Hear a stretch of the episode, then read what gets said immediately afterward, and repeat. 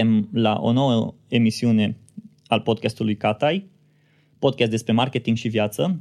Și astăzi voi vorbi cu omul din spatele, unul dintre oamenii din spatele produsului pe care l-am urmărit chiar din momentul în care a ieșit pe piață și pe copertă a avut un om cu o priză în gură. și nu uit chestia asta. Și mi-a plăcut foarte mult și mai mult decât atât mi-a plăcut numele titlului. Nu a fost un nume extraordinar de... A fost un nume simplu, decât o revistă.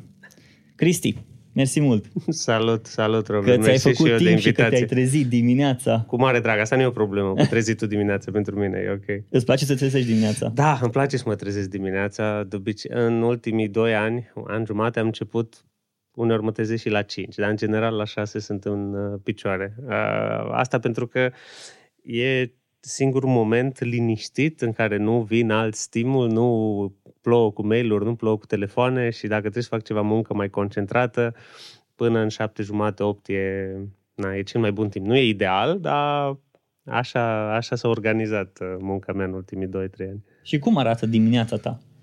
Bah. În primul moment cum ai deschis ochii? Uh, Păi de obicei dacă am deschis ochii, m-am și hotărât să mă ridic din, din pat, nu prea stau să-mi pun întrebări. Dacă mai stau, dacă nu mai stau, mă trezesc. De obicei dau, uh, dau drumul la cafea. Uh, încerc să închid uh, ușa de la dormitor. Uh, prietenele, prietenei mele nu-i place să fac zgomot și atunci încerc să minimizez zgomotul pe care îl fac prin casă.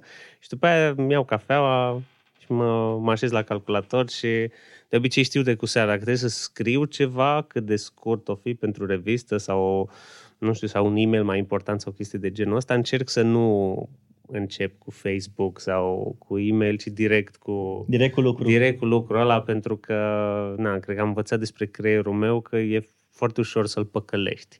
Și încerc să stau, de, încerc să stau deoparte de stimul de ăștia digital că mă, mă fură. De-aia n-am nici notificări pe telefon, n-am, uh, uh, n-am aplicația Facebook, uh, am, cred că, tendința asta, dacă intru în ceva, ies cu greu, așa că mai, mai bine nu... N-ai Facebook pe telefon? Uh, nu, intru din browser. Nu. Din A, browser. Da, am, am doar Messenger-ul pe telefon și asta doar pentru că m-a obligat Facebook-ul. Am înțeles. Dar bine, din ce motiv ai scos Facebook-ul? pentru că te deranja în timpul sau pentru că pur și simplu îți dădeai seama că îți pierzi timpul pe... Cred că e oarecum o, cred că e oarecum o păcăleală, că mi-am spus că dacă intru din browser, nu o să intru la fel de des. Uh, da, Știi te- tehnicile astea, că e. pune la screen al treilea sau al patrulea și sau ascunde undeva. Exact. Serios, eu l-am pus acolo, normal că îl găsesc. da, deci, La un moment dat și eu am făcut chestia asta, mi-am scos Facebook-ul mi-am și? spus undeva vreo două săptămâni, trei săptămâni, normal că intram pe browser. Și, mi-am, și am căutat care browser să folosesc mai mult pe iPhone funcționează mai bine Facebook-ul. Era Safari și după aia Chrome. A, deci ai vrut să-ți optimizezi consumul de Facebook exact. în browser. Păi atunci puneți aplicația la loc. Și mi-am pus în aplicația la loc. Adică era whatever, tot acolo. Dar uh, îmi place că am început așa, fără, fără niciun stres. Și știu că toată lumea o să te întreabă care e povestea din spatele decât o revistă, mhm. aceleași uh-huh. întrebări și okay. toată lumea știe că ai făcut școală în America și toată lumea știe că astea... Zim de fapt care, care a fost cea mai mare frică a ta în momentul când a doua zi dimineața te-ai decis că bă, vreau să dau drumul la decât o revistă sau la o revistă sau hmm. la revistă. Cea mai mare frică mea a fost o să mă citească lumea și o să zică că znașpa hmm. sau uh, nu o să cumpere nimeni sau o să fie numai un one hit și gata. Uh-huh. Cred că i-am, i-am scris unei, unei colegi de ale noastre care tocmai a început un master în străinătate și care a, a lucrat cu noi un an de zile, venind de la Cluj anul trecut. I-am scris un soi de scrisoare când a plecat din redacție și am povestit exact despre momentul ăla și am zis că nu e să începi, să-ți vină o idee și după aia, momentul în care ideea iese în lume, deși despre asta vorbim de obicei, astea sunt cele mai simple momente. Adică momentul în care, nu știu, și ție ți-a venit ideea să faci un, un podcast, ăla n-a fost, nu ăla a fost momentul de panică și probabil nici momentul în care o să apeși prima oară play, e, le am, sunt în lume, asta e. Uh, și nu știu dacă mi-a fost frică, dar cel mai greu a fost cele șase luni de la idee până a ieșit primul număr, pentru că ăla e momentul în care în orice proiect creativ po- poți să renunți. Că nimeni nu știe că faci ceva, nimeni nu așteaptă ceva. Și ăla e un moment foarte periculos pentru că în orice dimineață te poți trezi și să spui da, parcă e prea greu, nu știu ce o să se întâmple, nu știu dacă o să-mi iasă, hai să mă opresc, oricum mm-hmm. nu mhm. am nimic de demonstrat nimănui. Și cred că ce a fost greu și cred că ce e greu în orice întrepriză creativă e să susții ceva din entuziasmul ăla pe care l-ai avut tu și oamenii de lângă tine în momentul în care a venit ideea, ca să reușești să duci ideea aia la execuție, pentru că nu cred că poți evalua ca adevărat o idee până nu o vezi manifestat într-un fel. Oricât de uh, prototipată e chestia aia, da? oricât de neșlefuită, oricât scoate-o în lume și vezi dacă înseamnă ceva. Altfel, în stadiu de idee, nu prea valorează mare lucru. Și atunci, asta era important pentru, pentru mine, era să, din fericire, sunt suficient de încăpățânat și nu toată lumea că noi în perioada de șase luni eram câțiva mai investiți în proiectul ăsta, am încercat să atragem și alți oameni alături de noi. Unii au fost la o pizza, la o bere și au zis, cum spun mulți, știi ce, eu revin dacă chiar vă iese. Acum mm-hmm. e prea, e o idee amorfă, nu înțeleg ce vreți să faceți, mai vorbim după ce îl scoateți. Și unii au tendința să se descurajeze în momente de astea. Noi am, din fericire, am, am perseverat, așa că sincer, nu cred că... Eu personal nu mi-am pus niciodată întrebarea ce o să zică lumea despre ce scrie sau... Pentru mine era foarte important să iasă. Știu că unii dintre oamenii din jur erau, aveau dubii de astea că da, e bine ce facem, dar subiectele sunt bune și le-am zis păi nu știm, hai să nu ne judecăm singuri, hai să vedem ce zice, ce zice lumea după. Interesant, tu ai avut chestia asta. Eu acum cu podcastul am o, o frică și oarecum frica asta încerc să-mi o, nu neapărat să-mi o ascund, să-mi, să-mi o vindec, punând, postând pe Facebook o dată pe săptămână, două săptămâni un update al podcastului. De-aia am și lansat catai.ro blogul în română să pot să vorbesc liber despre cum e toată treaba asta cu podcastul, că până uh-huh. la mhm. urmă pentru mine e un proces.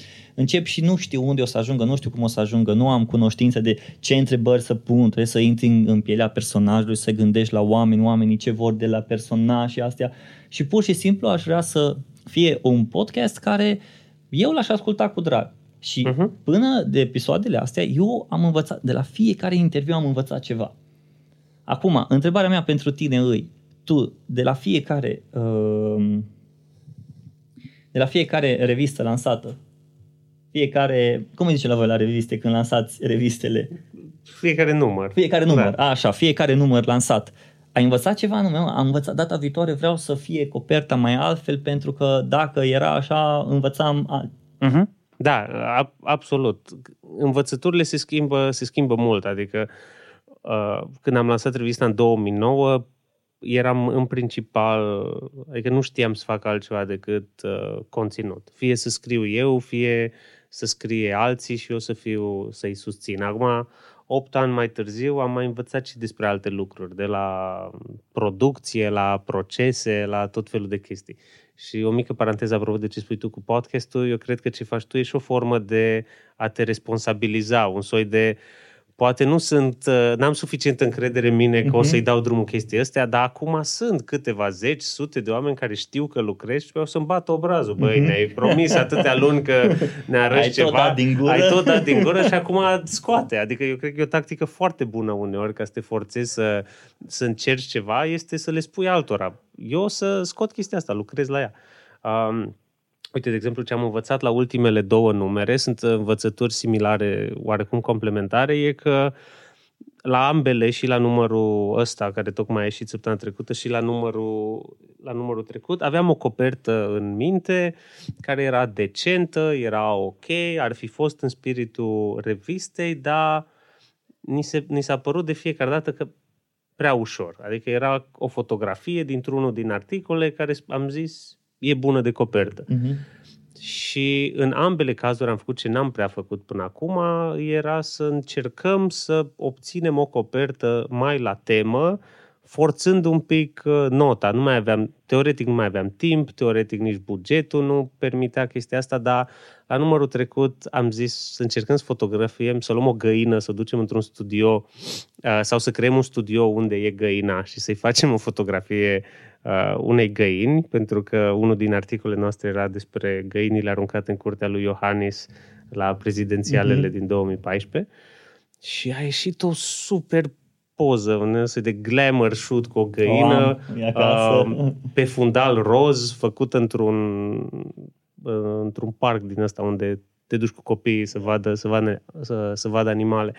Și la numărul, ăsta din, la numărul ăsta pe care l-am scos acum aveam din nou un portret superb, putea să fie oricând copertă, dar în același timp ne uitam la imaginile, eu și Artemisa, care e art directorul nostru, ne uitam la imaginile unui ilustrator uh, maghiar din Cluj, care locuiește în Budapesta, Lehel Kovac, și am zis, nu ne cunoaștem, dar face niște chestii absolut super, s-ar potrivi extraordinar de bine cu tema, hai să-i scriem să vedem. Și mai erau două săptămâni până dăm la tipar, ceea ce nu prea riști chestii de genul ăsta. Da, s-a potrivit. A înțeles din prima tema, întâmplător, auzise de revistă, o văzuse odată într-o, într-o circunstanță, într-un drum în țară um, și ne-a făcut... Uh, în ce limbă ați vorbit cu el? În, în, în, pe, pe e-mail și în română. Ah.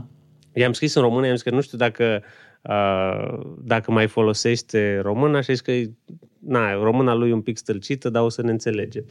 E, na, și a fost, a fost absolut super și lecția de acolo a fost e că chiar dacă există de mai mult timp, trebuie să-ți dai niște provocări să te scoată din, mm. să te scoată din rutină. Poate n-ar fi ieșit, dar faptul că am avut curajul să provocăm procesul creativ și în ultimul moment să spunem poate e ceva mai bun decât ce avem acolo. Mm. Uh, și în astea două cazuri uh, a fost. Deci la fiecare număr e o lecție în asta, fie despre un om nou pe care îl descoperi, un proces creativ pe care încerci să-l, uh, să-l scurt-circuitezi, o formă nouă de a prezenta informația. Eu nu m-aș plictisi dacă n-am încercat să, să scurt-circuităm ceva din când în când. Mm. Adică, și echipa ce zice de chestia asta când vii să scurt-circuitezi totul? Nu zic că cel mai bine trebuie, trebuie echipa. uh, nu știu, uh, Bine, tu n-ai de unde să știi că poate vorbesc în momentul când tu mergi la baie sau să faci o cafea, se închide ușa, bă, și Cristi ăsta, mă, acum s-o trezit el să vină, mă, totul e un workflow, ok. Sunt convins că își mai dau ochii peste cap de, de multe ori când mai vin cu, cu o idee de asta, dar cred sau sper, ce-mi doresc eu foarte mult, e ca ei să aibă încredere, nu neapărat că ne, că ne iese, dacă nu, nu vom da cu capul de un zid. Adică și dacă nu ne iese, există întotdeauna un backup, adică cred că și firea mea în ceea ce privește producția de conținut e construită într-un fel în care chiar dacă am nevoia să simt nevoia să mai riscăm niște lucruri, să mai scuturăm niște chestii, nu vreau să rămânem fără backup. Adică mm. nu există întotdeauna acolo uh, un backup, așa că sper că Sper că au încredere în riscurile astea și eu cred foarte tare că dacă lucrezi într-un domeniu creativ, oricare ar fi uh, el, trebuie să creezi o stare de incertitudine care ajută la creativitate. Mm-hmm. Adică creativitatea, cred că vine și din momente de, de tensiune, iar când ele nu există, trebuie să găsești modalități să induci niște tensiune în asta, nu de asta, de stres între oameni, ci niște tensiune de trebuie să rezolvăm o problemă creativă, uh-huh. suntem contra timp uh, sau avem resurse puține, hai să găsim, hai să găsim o formă. Uh, și iese. De asta ați și făcut acum Door Live? Da, am, mă rog, am mai... Zi povestea cu Door Live. Door Live e o chestie pe care am testat-o cu trei ani prima oară. În 2014 am făcut două evenimente, unul în București și unul în Cluj. Cu Varza la Cluj? Cu, cu Varza la Cluj. și ați avut pe copertă și acum țin minte și am revista acasă, fotografiile uh, de pe Instagram care aveau hashtag-ul Viața în Cluj. Uh-huh. Exact, da. exact. Care a fost, din nou, a fost o chestie pe care e pe coperta interioară. Exact, nimeni, adică exact. nimeni nu o să stea să-și pună coperta aia interioară în ramă, dar am zis, de ce nu? Uite ce uh, idee bună. Eu am acasă și abia am vrut să o pun în ramă, dar cu Diana nu e acum momentul. Deși pentru mine viața în Cluj, hashtag viața în Cluj, oricum am pornit via, hashtag viața în Cluj dintr-o pasiune. Am zis, mă, toată lumea pune pe Cluj, dar hai să punem viața în Cluj și să promovăm cumva chestia asta de viața în Cluj, lumea să arate exact cum e viața în Cluj. Fie că vezi un gunoier pe stradă, uh-huh. fie că vezi uh, la un târg de Crăciun sau ceva ce se întâmplă și oamenii când, când intră pe hashtag-ul ăsta, viața în Cluj, să vadă un fel și de proces. Uite, acum e vară, acum e primăvară, acum când era, de exemplu, Electric Castle sau Antoș, știai că aia se întâmpla atunci în Cluj, aia uh-huh. era viața în Cluj. Și asta pentru mine oarecum când vedeam coperta, de viața în Cluj și erau diferite. Asta e momentul când ăla, asta a fost momentul ăla. Mi s-a părut foarte tare. Corect, corect. Și uite, vezi, ăsta e genul ăla de, de idee care pare foarte mică, dar care poate să servească unei nevoi a, unor, a oamenilor care ei nici nu știau că o au. Uh-huh, Creează uh-huh. așa un soi de capsulă de uh, Uh, de amintiri de cum funcționează, cum funcționează orașul. Da, mă rog, cred că viața în Cluj din 2014, când am făcut noi primul door live aici, cred că s-a mai, uh, cred că s-a mai schimbat. Adică noi când am, sau asta e senzația mea personală, că eu vin destul de des la Cluj, că fratele meu e aici și în 2014 când am scris despre Cluj și după aia am avut un număr care Cluj era centerpiece-ul și pe aia am venit și am făcut un show aici, că asta e Door Live, e un show în care mai mulți oameni jurnaliști, scritori, muzicieni se suie pe scenă și interpretează o bucată mică din munca lor, 3, 4, 5 minute în, în succesiune foarte rapidă. Și cred că numărul ăla de atunci a fost foarte mult o celebrare a Clujului, a cum crescuse, a câte idei are, a, cât, a câte resurse găsește și eu cred că Clujul în continuare nu cred că a luat piciorul de pe, piciorul de pe accelerație, adică mm-hmm. venind din când în când simt că Clujul tot crește, tot crește. Ce mă îngrijorează un pic, și am mai vorbit cu prieteni din Cluj despre asta, e că mă tem că există riscul ca în Cluj să se creeze această bulă de centru, cum există în foarte mm-hmm. multe orașe, care nu e tot Clujul. Adică Cluj e mult mai mult decât doar centru. Adică de fiecare dată când vin aici, lumea îmi vorbește ceea ce nu se întâmpla cu 3-4 ani, de cât de aglomerat este mai mm-hmm. nou, de cât de mult stai în trafic, de cât mm-hmm. de mult au crescut chiriile, de cum oamenii trebuie să se mute din anumite zone pentru că nu-și mai permit să trăiască mm-hmm. acolo.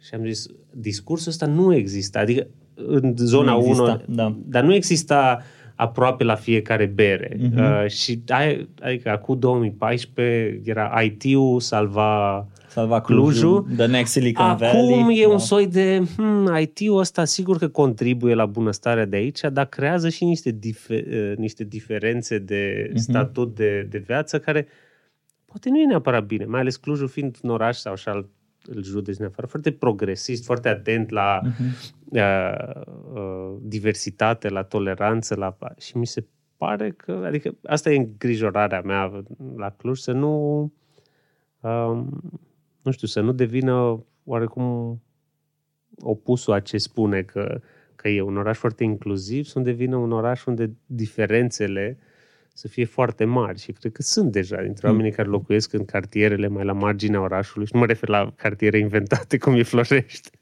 Uh, A, că Florești e cartier inventat? Acum nu știu, da, poate nu e cel mai, cea mai corectă uh, frazare, dar uh, sunt locuri în astea, sunt și în București. Ne-am scris acum numărul ăsta despre comunitățile astea uh, construite cu tot cu blocuri, cu tot cu uh, case complexe astea rezidențiale, unde multă lume se mută pentru că spun vreau să fug din oraș, oraș sau din blocuri sau din cartierul meu, că e prost administrat sau nu e suficient de... Și mă duc aici unde găsesc alți oameni care gândesc ca mine, ceea ce e bine, dar e și periculos, că îți creezi acolo o lume a ta care nu e neapărat lumea completă și ai mm-hmm. senzația că totul trebuie să funcționeze cum funcționează la tine în cartier. Hm. Și nu, mm, mm, nu e, nu e chiar așa de ușor. Adică dacă tu te-ai mutat la tine în cartier și era un, unul din complexele astea rezidențiale din București despre care am scris, uh, te intervievează dacă ești potrivit să da? ai o casă acolo. E un lucru bun nu știu dacă Sau e un nu? lucru bun, adică eu sunt oarecum așa la, la mijloc. Te uiți la Black Mirror. Uh, da, mă uit la Black Mirror. Și poate de aia acolo da. pornește ideea. Da, nu sunt, recunosc, nu sunt, adică de când eram mic, am crescut cu science fiction, sunt un mm-hmm. mare fan al tehnologiei și al, și al progresului, dar capacitatea tehnologiei de a crea diviziuni sau de a crea uh, discrepanțe între oameni e la fel de mare ca și capacitatea de a aduce mm-hmm. progres. Eu mă cert, mă cert. Mi s-a mai întâmplat să mă contrez cu oamenii pe Uber, de exemplu, pe care îl folosesc în București, dar îl folosesc oarecum în Cluj iau doar taxi când trebuie să fac. De ce? Pentru că în București, din păcate, poate pentru că n-am reușit eu nici după toți anii ăștia să mă obișnuiesc cu spiritul orașului, Uber mi se pare mai o experiență mai previzibilă decât luatul de taxi. În București. Da. Și ca să nu-mi creezi stresul, acele mm. interacțiuni necunoscute cu nu știi ce fel de taximetrist, cum ți se mm-hmm. repetă mereu, Uber e o experiență mai previzibilă. În Cluj mi se pare că n-am... În Cluj pot să iau taxiul sau, mă rog, transportul în comun mai, mai rar. În București mă duc cu metrou. Uh, dar în Cluj pot să iau taxiul că n-am... Adică omul e, e previzibilă interacțiunea cu mm-hmm. taximetristul în Cluj. E previzibil că nu nu voi da peste cineva care să-mi ceară 50 de lei să mă ducă până acasă. Mm. Uh, că de asta e și ambiguitatea mea cu Uber. Că e, e, e bine, răspunde oarecăror nevoi, dar creează și niște... O anumită siguranță. Da, Chiar face dacă, niște lucruri bune, da. dar în același timp nu e o companie care își urmează întotdeauna valorile, nu e o companie care tratează oamenii care lucrează pentru ea mm. întotdeauna atât da. de bine cum ți-ai dori și atunci e, și cred că ambiguitatea asta uneori că într-un fel despre asta e cam tot conținutul pe care îl facem. Uneori alegem confortul unor, uh, unor lucruri și refuzăm să ne gândim la părțile mai negative care vin cu tot confortul ăsta. Mm-hmm. Uh, na, nu știu. O să vedeți în Cluj cum o să vă simțiți după ce mega imaj se extinde Deja avem, deja avem două mega imagi. Deja sunt două, da, ultima oară era unul singur. Două, da, okay, vezi? Da. Așa începe. Așa începe. Așa începe. Era o poză pe Facebook, uh, chiar de la mega imagi și deci, dă click aici, dar chiar pe imagine și era de la mega imagi. Am zis, ok, dau click acolo și pe telefon mi s-a deschis așa o, o poză verticală și zice, în momentul de față mai deschis încă o mega imaj. Deci cam așa ceva. Dar zic că discutam despre Door Live. Spuneai așa. despre eveniment. Acum vă pregătiți, uh, vă pregătiți să lansați joia asta? Da. Așa, da, da, joia da. asta să dați drumul la al doilea eveniment, Door Live, dedicat, nu, de, nu-i dedicat Clujului, nu. pentru Cluj. Ce, primul a fost dedicat Clujului, uh, într-un și, fel sau altul. Da, mă rog, prima să zicem că a avut tema Cluj pentru că venea după un număr care avea mm-hmm. tema Cluj. Acum nu, nu are o temă neapărat dedicată Clujului, dar cred că în proporție de 70-75% conținutul e făcut de oameni care au legătură cu Cluj. Okay.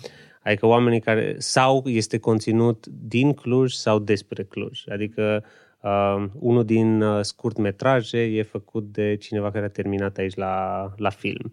Uh, o să avem un fragment dintr-o piesă de teatru care, e făcut, uh, care se montează acum la Teatru Reactor, care e despre istoria Clujului și despre Caritas. Uh, o să avem un, un DJ în deschidere care e tot din Cluj și alți doi, trei oameni care se suie pe scenă care sunt de aici. Dar ei clujeni, clujeni sau vinituri cum eu și Acum majoritatea? nu știu cum vă face, cum vă împărțiți voi Vezi că exact asta e. Acum câțiva ani, ăștia din Cluj, și atent, acum câțiva ani ăștia din Cluj, când vedeau pe unul din Oradea, Huedin, Deva, din astea, băi, cum e la voi acolo? Voi ce faceți? Acum mai mulți ani.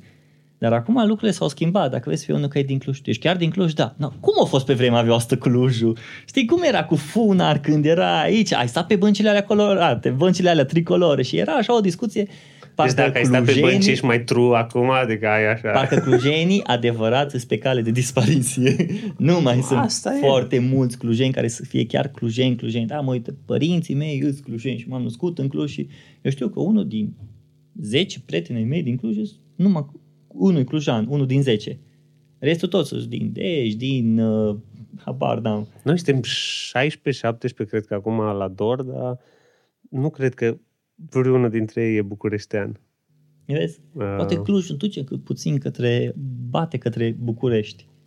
Dar e soarta oricărui oraș mare. Uh-huh. Cred că ar trebui să-ți pui probleme dacă asta încep, începe să devină o, un factor de selecție, adică să zică clujenii, vai de mine, ne-ați invadat din toate județele uh, limitrofe, ați invadat cetatea noastră minunată, atunci mi-aș pune problema. Până Bucureștenii atunci, zic asta? Bucureștenii unii spun asta, da. da. Mai ales, na, ardelenii sunt o sursă de amuzament pentru ei în continuare. Da. Că vorbești foarte mult despre content și îmi place foarte mult lucrând și eu lucrând în content marketing și acum e foarte mult trendul ăsta de brandurile nu mai investesc foarte mult în zona de advertising uh-huh. decât dacă investesc prima oară în content. Fie vorbim despre video, fie vorbim despre scris, fie vorbim despre audio. Unul dintre proiectele foarte mișto care, uh, care încă le am, încă am acasă și uh, îl admir, ce ați făcut pentru uh, 24-7, 24 uh-huh. pe 7, uh-huh. pentru banca, poți să zici, da, da, da, da. Unicredit, da. Cum a, f- cum a pornit toată treaba asta? Adică, până la urmă, voi și ca o revistă, pe lângă ce aveți revista, voi face și proiectele astea. Aveți și proiectul ce ați făcut acum cu zona asta de content pentru Unicredit. Uh-huh. Ce alte proiecte pe zona asta de content marketing mai faceți? Ah, am, am mai făcut... Mai, băncile sunt un client, uh, hai să un client bun în România, pentru că, nu știu, cred că băncile, spre deosebire de alte tipuri de companii, sunt, au făcut niște proiecte de conținut mai curajos. Nu, nu, nu doar cu noi. Uh, Banca Transilvania face în ultimii ani ING-ul mai puțin, dar un, au mai făcut și ei. Noi am mai făcut cu BRD un proiect, mm-hmm. un, un, un proiect de conținut. E foarte, e din nou o zonă, o zonă gri, pentru că e clar că se vede trendul ăsta din, din afară și că vezi branduri foarte mari creând, uh, creând conținut și vezi și la lucruri care se viralizează, nu mai e un spot, ci mai degrabă e o, uh, e o poveste spusă de un brand sau e brandul implicându-se în, uh, într-o cauză sau într-un, nu știu, într-un proiect și spunând o poveste despre asta. Diferența, cred, între lucrurile pe care le dăm mai departe și ce vedem în România este că chiar dacă uh, companiile nu se mai duc atât de mult către advertising tradițional, execuția foarte uh, a unei foarte bune părți din conținutul ăla e făcut tot de industria de advertising. Adică vrei să zici că industria de advertising începe să uh, îmbrățișeze contentul. Și ei, și, ei s-au, și ei s-au repoziționat. Adică dacă mă uit la chestiile care mi-au plăcut mie foarte mult în ultimii 2-3 ani de afară, uh, nu știu, toate spoturile lui Under Armour, de okay. exemplu, uh, chiar și Nike în unele cazuri, care nu mai sunt despre produs, sunt despre atleții cu care lucrează, care, dar ele sunt făcute de agenții. Uh-huh. Adică spoturile alea superbe cu Michael Phelps, mi-au plăcut mie de acum vreo 2 ani, sunt făcute de droga. Uh-huh. Uh, droga deja îi... Și la noi e ideea asta că, ok, nu mai dăm bani către advertising și lucrăm fie cu jurnaliști, fie cu blogger, fie in-house, dar nu o să reușim să creăm genul de conținut, pentru că genul de conținut nu mai promovează produsul, spune o poveste, dar necesită incredibil de multe resurse. La fel de multe resurse cât ai fi băgat în advertising. La noi e, nu mai creăm spoturi, nu mai creăm campanii, nu mai lucrăm cu niște oameni care sunt buni, oameni de creație, facem noi, cu jurnaliști, cu blogări, așa, dar nu mai cheltuim același gen de resurse sau nu mai investim la fel de mult timp.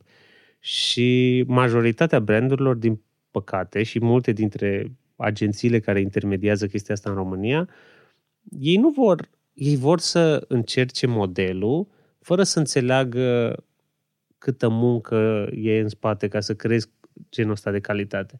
Și partea bună și motivul pentru care uh, noi continuăm să facem proiectul ăsta 24-7 cu Unicredit, care e un ghid de antreprenoriat, uh-huh. e că uh, unul, că avem libertate editorială și doi, că uh, Unicredit și în special departamentul lor de marketing și PR au înțeles cum se face chestia asta. Adică uh, că este un produs pe care banca îl susține, dar pe care nu încearcă după aia să-l folosească activ în vânzare.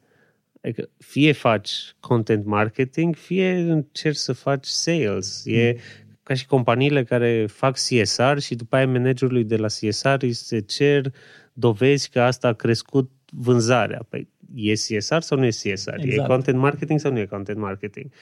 Uh, și cu Unicredit avem niște reguli foarte bine definite de la început. Uh, mi-a plăcut regula cea mai onestă pe care am avut-o. Au spus singura noastră regulă editorială și nu e niciun secret e hai să nu avem în ghid afaceri care sunt agenții de publicitate sau festivaluri.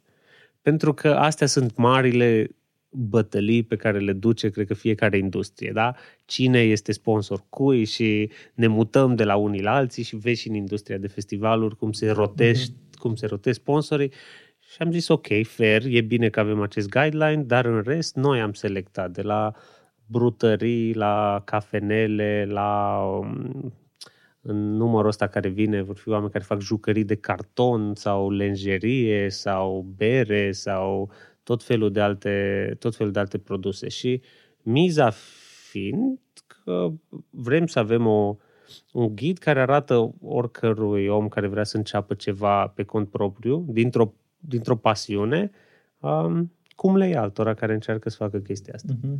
Deci nu e un antreprenoriat la strategic, uh, că, de exemplu, alte bănci vorbesc în conținutul pe care îl fac despre antreprenoriatul la mai strategic, unde vezi o nevoie pe piață, îți creezi un business. Nu, asta e mai degrabă ce facem noi 24-7, e mai degrabă un antreprenoriat pornit dintr-o, dintr-o pasiune. Îți place ție să faci uh, pâine sau pasiunea ta pentru cafea te-a dus la a-ți, uh-huh. a-ți face propria cafenea și așa mai departe. Um, da, deci cam asta e relația cu Unicredit și cam asta e poziția mea față de zona asta de content marketing. E, e complicată, adică la no- către noi vin, vin multe propuneri, um, dar foarte multe dintre ele sunt nu dau dovadă de o știință a ce înseamnă producerea de, uh, de povești bune, că despre asta vorbim. Uh, și nu dau dovadă că știu nu știu, cum ar trebui să se întâmple relația între un, un brand, un produs, cineva care face poveștile astea și consumatorul final. Adică ni s-a întâmplat să refuzăm proiecte în care cineva care face un produs, da? hai să zicem o bere, de exemplu, uh, ar vrea să spună povestea ta, Robert, cum e viața ta, cum e o zi în Cluj pentru, mm-hmm. pentru tine. Mie mi se pare fair că dacă asta este ideea de viață pe care vrea să o prezinte berea aia și eu, Cristi Lupșa, spun povestea, nu eu ar trebui să vin la tine să te întreb dacă vrei să participi. Și berea ar trebui să te întrebe pe mhm. tine. Uh-huh. Uite, nu e o campanie de vânzare, e o chestie pe care e modul nostru de a arăta zona culturală care ne interesează, dar nu ești endorserul nostru de bere și știm că se va, va fi interpretat ca și cum uh-huh. ai fi endorserul nostru de bere, deci fie avem un buget să-ți dăm și ție, uh-huh. Robert, pentru că particip, fie putem face ceva pentru, pentru proiectele tale. Uh-huh. Uite, dacă la următoarea petrecere cu prietenii îți dăm o ladă de bere. Uh-huh. Uh, dar de, de obicei nu se întâmplă așa, adică vine brieful către noi și e, uite, n-ați vrea să găsiți voi șase oameni și să scrieți despre ei, și da, dar oamenii vor apărea sub nume cum? sub numele, exact, pentru exact. că noi vrem să fim transparenți față de cititori, să spunem un proiect al DOR și partenerul uh-huh. respectiv.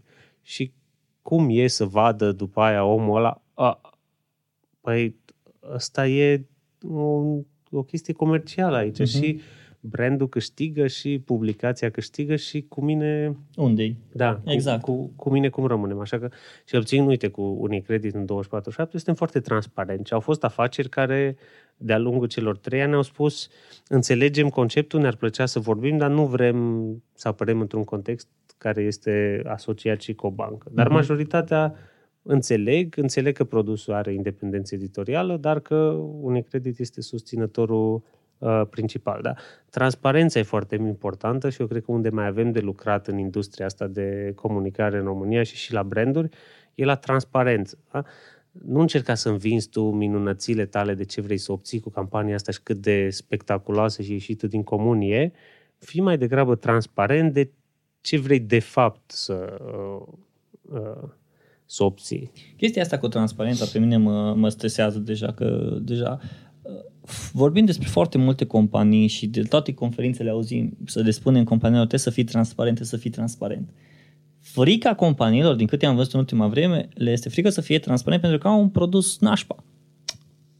Atunci, bă, nu pot să fiu chiar atât de transparent pentru că am un produs nașpa. Ok, atunci tu fii atent, lucrează la produsul tău. După aia ajungem la zona de content marketing sau de advertising sau orice ar fi. Și cred cu siguranță că te-ai lovit de oameni care au venit, uite, vrem să facem chestia asta. Și ai început până la urmă să te duci să vezi care e produsul lor, care e brandul lor. Uh-huh. Și asta cred că e cea mai mare frustrare a oamenilor de marketing. Încearcă să pună cât mai mult marketing pe un produs care e nașpa, uh-huh. care nu-i bun de nimic, lumea nu l-ar folosi, nu l-ar, nu l-ar consuma deloc, dar uh-huh. ei pun tot, tot, tot mai mult marketing și mai ales acum când vorbim, suntem în era content marketing și storytelling-ului, păi hai că spunem două, trei povești acolo despre o anumită persoană și o învârtim noi cumva și o scoatem.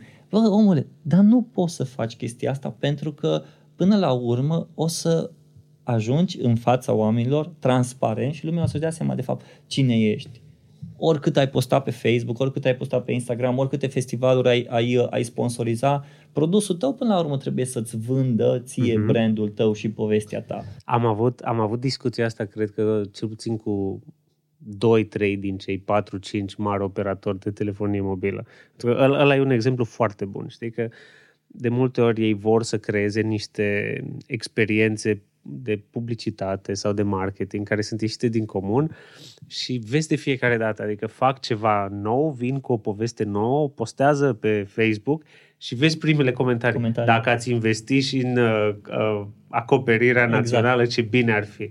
Și îți dai seama că nu e vorba să renunți de a, la a continua să-ți spui povestea, dar trebuie să le arăți oamenilor că muncești și la îmbunătățirea produsului, pentru că dacă oamenii sunt atât de determinați să-ți atragă atenția că tu numai vorbești despre tine, dar nu, nu muncești la îmbunătățirea produsului, ceva nu e, e okay. ceva nu e ok. Și aia nu înseamnă că ei nu lucrează, pentru că am făcut, uh, am făcut niște proiecte acum mai 4-5 ani pentru o companie de telefonie mobilă, o, scurt, o mică revistă internă care n-a ieșit public și era despre oamenii din companie, inclusiv oamenii de la tehnic, de la antene, de la centre. Și sunt oameni care muncesc foarte mult, dar companiile nu prea spun poveștile astea din interior. Mm-hmm. Ci de multe ori nu le spun pe alea de care ar beneficia cel mai mult. Ții minte că am avut acum vreo patru ani, exemplul ăsta îl folosesc des, că mi, mie mi se pare, mi se pare revelator. Am avut, eram la un training cu oameni de, de comunicare dintr-o bancă și ei voiau, sau mă rog, brieful celor care au organizat e cum să comunicăm mai bine, nu știu, lucrurile pe care le facem acum. Și unul dintre oamenii din sală era un director unei sucursale de cartier care spusese o mică poveste despre cum de la sediu central i s-a spus avem aceste noi produse pe care voi trebuie să le vindeți luna asta, da? aceste conturi cu uh-huh. dobânzile aferente. Um, și el a luat următoarea decizie fără să consulte neapărat. Spunea că o să încercăm să vindem aceste produse, dar ele nu se potrivesc neapărat cu populația din cartierul nostru. Și povestea că venise o, o doamnă în vârstă la bancă să-și plătească factura și uh, omul de la ghișeu, foarte pe, pe fază, știind-o pe doamnă, pentru că era sucursala din cartier, i-a spus putem să vă facem o chestie, doamnă, ca să nu mai veniți în fiecare uh, uh-huh. lună la bancă, se numește debit direct, oricum aveți cont la noi și vi se plătesc facturile direct singure. Și ce mi s-a părut interesant e că nu era produsul pe care banca voia neapărat să-l vândă, uh, dar doamna în vârstă s-a întors peste două zile cu alte două prietene din bloc care și-au făcut și ele Word of mouth. debit direct. Dar asta nu era o poveste pe care banca voia să o spună în exterior.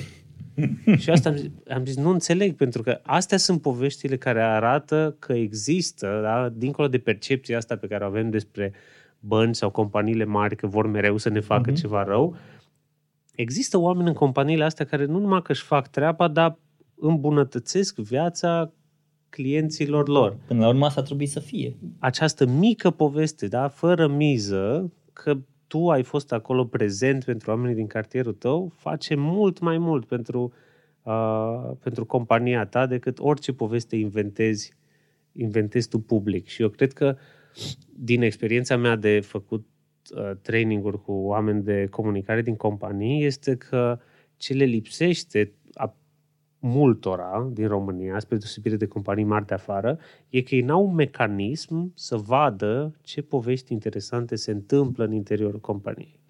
De obicei, departamentele de PR și marketing n-au nici o idee sau ce au foarte puține idee da. despre cum lucrează oamenii din companie. Hmm. Da? Dacă ești PR și marketing în telefonie, tu ar trebui să știi ce face de la omul de pe stâlp până la ăia din centru de comandă, până la ăia de la vânzări uh, și așa mai departe. Da? Dacă lucrezi în, în retail, ar trebui să înțelegi cum ajunge un tricou până la tine în magazin, cine la atinge. Uh-huh. Dar de obicei oamenii de PR și comunicare care ar trebui, până la urmă, eu cred că e parte din job ca la jurnaliști să te documentezi despre compania pe care, uh-huh. despre care vorbești.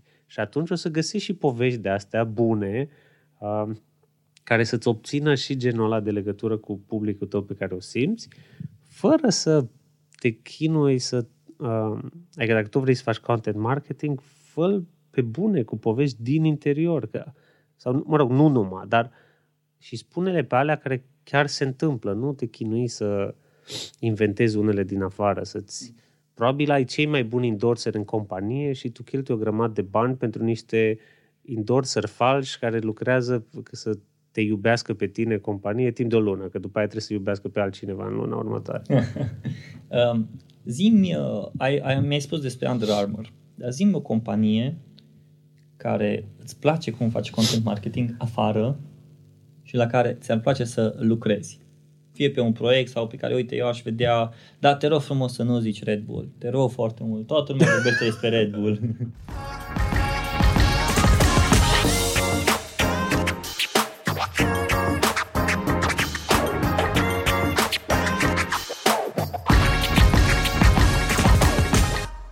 Um, asta presupune că, că știu foarte multe despre tot ce se întâmplă pe partea de conținut. Um, hai să...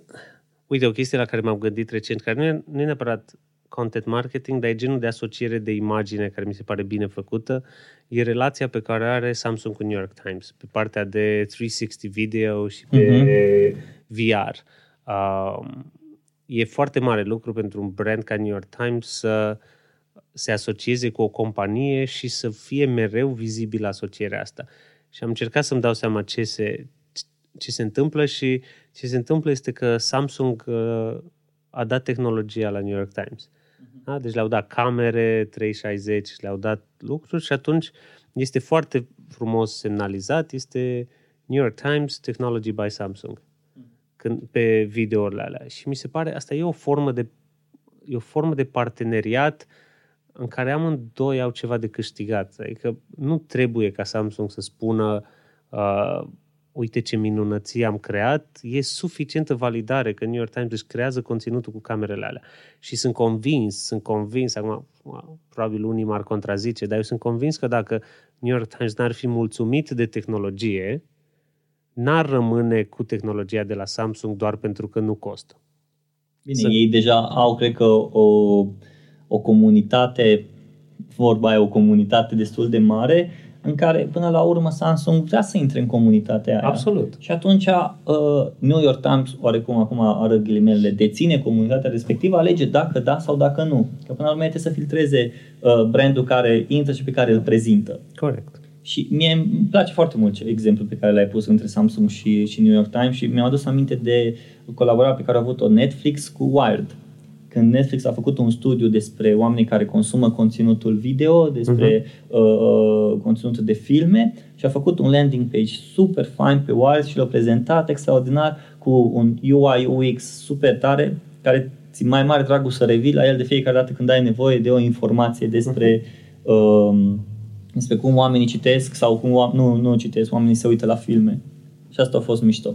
Și mai am, zim, uite că acum vorbind mi-am mai amintit de unul că tot suntem în zona asta de podcasting. Um, e o companie de, de podcasting în, în state care se numește Gimlet și care au vreo 4-5 cred mai multe acum, da. Companie uh, de podcasting? Da, da, da. Adică iau emisiunile lor? Da. Ok, da. și cu oamenii lor? Da, ei au început de la zero, doi fondatori acum trei ani și acum au o companie de câteva multimilioane de dolari.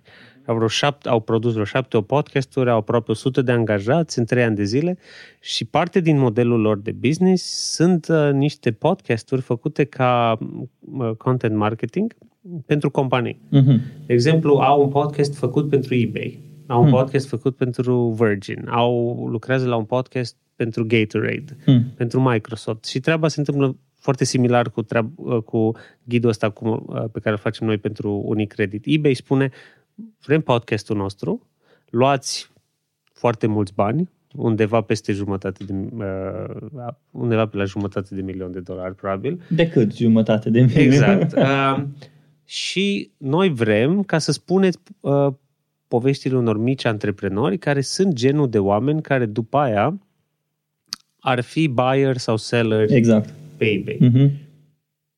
Uite, asta ar fi o chestie interesantă. Le propune celor de la uh, Unicredit. Păi, hai să trecem la următorul nivel. 24 plus 7.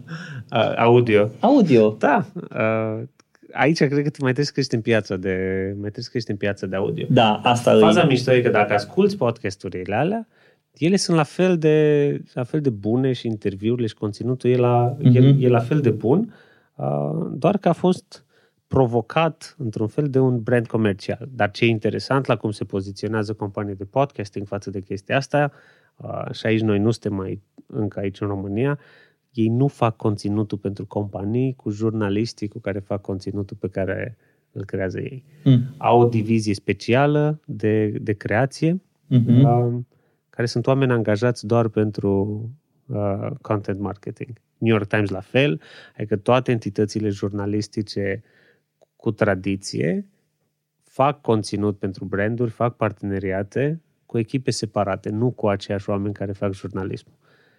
Ca să nu fii tu, dacă tu, nu știu, scrii despre transport în comun și vine uh, o companie de biciclete și faci un proiect cu tine, pe eu nu o să te iau în serios pe tine data viitoare când scrii despre, Ah, da. uh, Mhm. despre benzi de biciclete, că o să spun, hmm, păi Robert, nu e tot ăla care a, Da. a făcut uh, proiectul ăla comercial despre cum e bine să ne dăm cu bicicleta și ideal cu bicicleta Mhm. asta. Și chiar dacă nu nu există o legătură directă, ei vor să evite posibilitatea ca publicul să se gândească la chestia asta. Noi nu suntem aici, adică într-o lume ideală și noi ne-am gândit ce frumos ar fi să mai avem o mini-companie care să facă conținut pentru branduri, ca oamenii care scriu conținut în revistă să nu simtă presiunea că cineva ar putea să gândească hm, tu ai scris în, uh, și în publicația făcută cu Unicredit, ai lucrat și în proiectul ăla făcut cu nu știu ce Mhm. brand de telefonie sau ai- parcă ai scris și despre uh, cafea acolo. Cum să te iau în serios acum că vii și scrii despre altceva. Da, cred că piața noastră nu e încă așa matură încât să se fac, uh, oamenii să gândească la asta. Dar e un lucru care ar trebui luat în serios. Mai avem până la piața asta mare.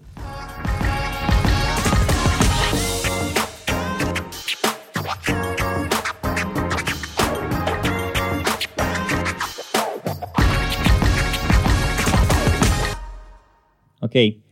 Și acum că tot am discutat despre content marketing și despre Door Live și despre revistă, piciuiește-ți revista ascultătorilor podcastului.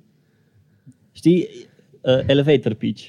Da, urăsc elevator pitch. Exact. Nu, nu de-aia. cred în elevator Tu ai zis la pitch. început ca să ieși cumva din zona de, uh, de scurt circuit ăsta. Uite, ți-am dat acum un scurt circuit. Da, chiar că mi-ai dat un scurt circuit. Uh,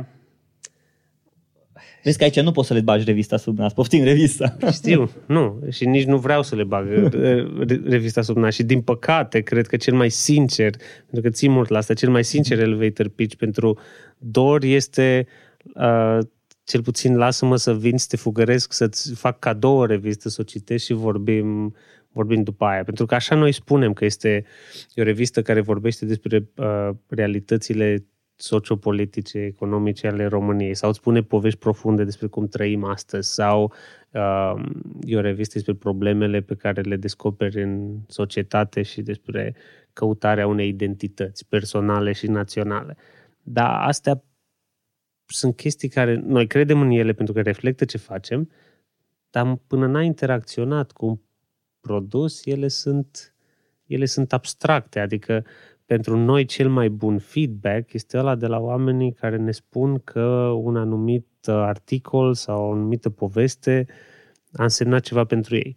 Uh, parte din motiv pentru care cred că sunt mai bine dispus astăzi e că m-am trezit cu un mail de la o uh, liceancă de 18 ani, clasa 12 din Târgu Mureș, uh, care mi-a scris să-mi spună că s-a prins, ea e abonată de un an, s-a prins că sunt din Târgu Mureș, hmm. cumva, s-a prins că ea e la același liceu cu mine și am scris și eu un editorial cu patru numere despre cât de greu mi-a fost mie în liceu și cum simt acum, aproape 20 de ani mai târziu, că n-am făcut liceu, ci că am supraviețuit în, în liceu și mm-hmm. că uh, am trecut peste asta. Și mi-a scris să-mi spună că o ajută ideea că, deși trăiește de trei ani cu groază ani ăștia de liceu, cu niște conflicte nasoale cu uh, profesorii și ea și prietenul ei și că trebuie să ia uh, uh, că trebuie să ia uh, pastile pentru anxietate și, mm. și stres, o ajută ideea că o să treacă și că viața nu va fi definită de anii de liceu și că sunt foarte mulți ani care urmează după în care traiectoria ei în viață poate să se schimbe.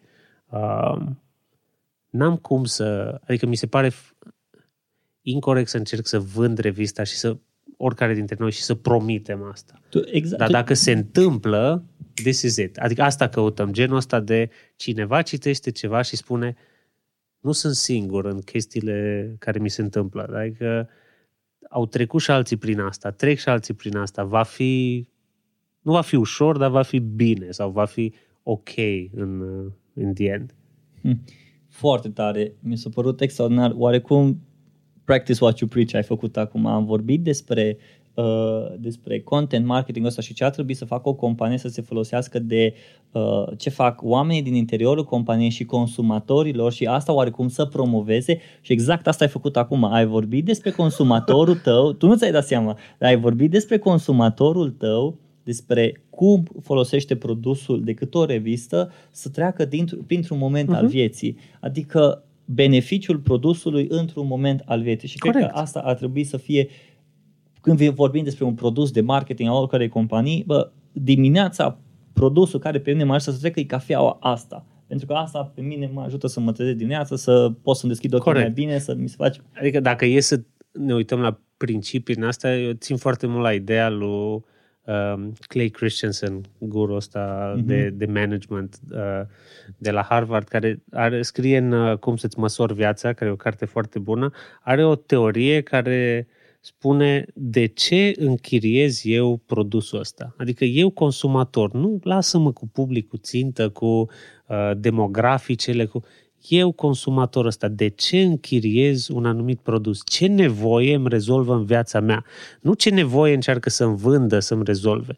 Da? Uneori e, țin să am acest produs pentru că uh, mă învață ceva sau mă uh-huh. ridică importanța socială sau mă distrează uh-huh. sau... Dar uneori nevoile pe care le rezolvă un produs nu se pupă direct cu ce vrea produsul să, uh-huh. să vândă. De exemplu, spuneam de Uber în București. Uber nu vine și spune uh, ai anxietăți despre ce gen de taximetrist vei întâlni, circulă cu noi. Ei îți vând altceva, independență și libertate, uh-huh. dar eu nu de-aia folosesc. Uh-huh. Uh, și eu cred că de asta, de asta ținem noi așa de mult la uh, uh, ce înseamnă pentru oameni dor, pentru că noi avem cititori de la liceni la pensionari și primul lucru pe care l-am spus mai mult în glumă când am făcut revista a fost că uh, nu vrem să definim un public țintă. Pentru că e oarecum, sigur că întotdeauna vei avea o masă critică care se va forma. Și și la noi ea există într-o oarecare demografie. Dar nu vrei să vorbești numai cu ea, că dacă nu știi niciodată cine te va găsi și la hmm. ce va rezona. Și asta, descoperirea asta e importantă pentru noi. Cristi, mulțumesc frumos. Eu mulțumesc. Pentru cuvintele frumoase pe care nu numai că le-am citit, le-am și auzit, oameni buni, ar fi bine să intrați pe decâtorevista.ro să vă abonați la revistă, să vă luați revista, dacă mergeți, dacă mergeți în vizită la neamuri, dați-le cadou câte o revistă, sau duceți cu voi o revistă când stați cu neamurile la povești și v-ați plictisi și fugiți într-o altă cameră și n-au exact. internet. Măcar aveți subiecte de ceartă. După da, aia. măcar aveți subiecte de ceartă. Și Cristi, mult succes în continuare. Mulțumesc și ție. Decât o revistă și ne vedem joi la eveniment. Perfect. Mersi. Și eu.